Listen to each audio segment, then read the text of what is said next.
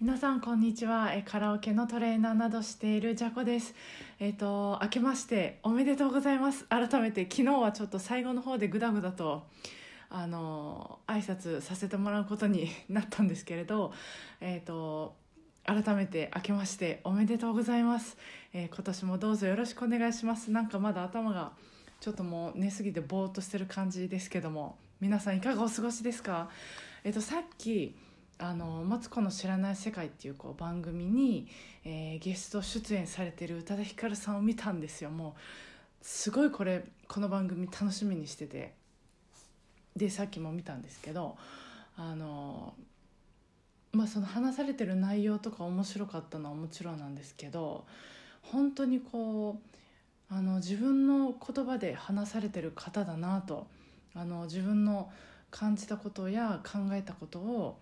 あの誠実にこう言葉にされてるんだなってでその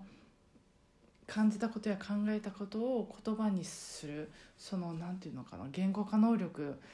の凄さにびっくりしたんですあこういう単語をここで使われるんやなとかそういう文章の並べ方されるんやなってすごくこうあの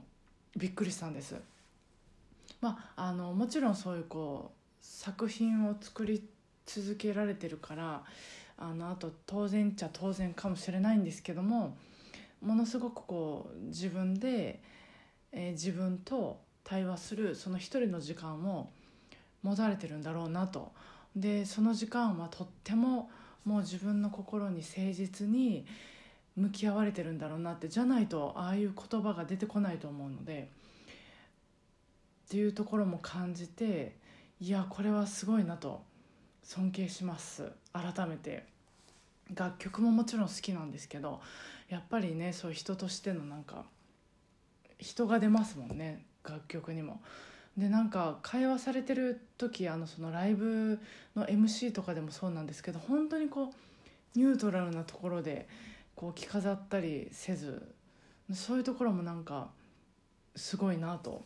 思います。でまああの比べるのもちょっとおこがましすぎてビビるんですけど私もこう毎日こ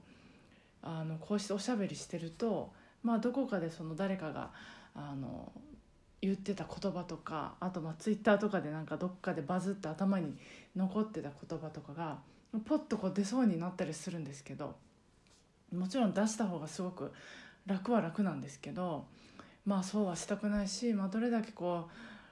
本当に下手くそがバレても、まあ、笑われても、まあ、自分の言葉で話して、えー自分の声であの歌っていきたいなと思ってた一日でした、えーそれでは皆さんまた明日お会いしましょう。今日もお疲れ様でした。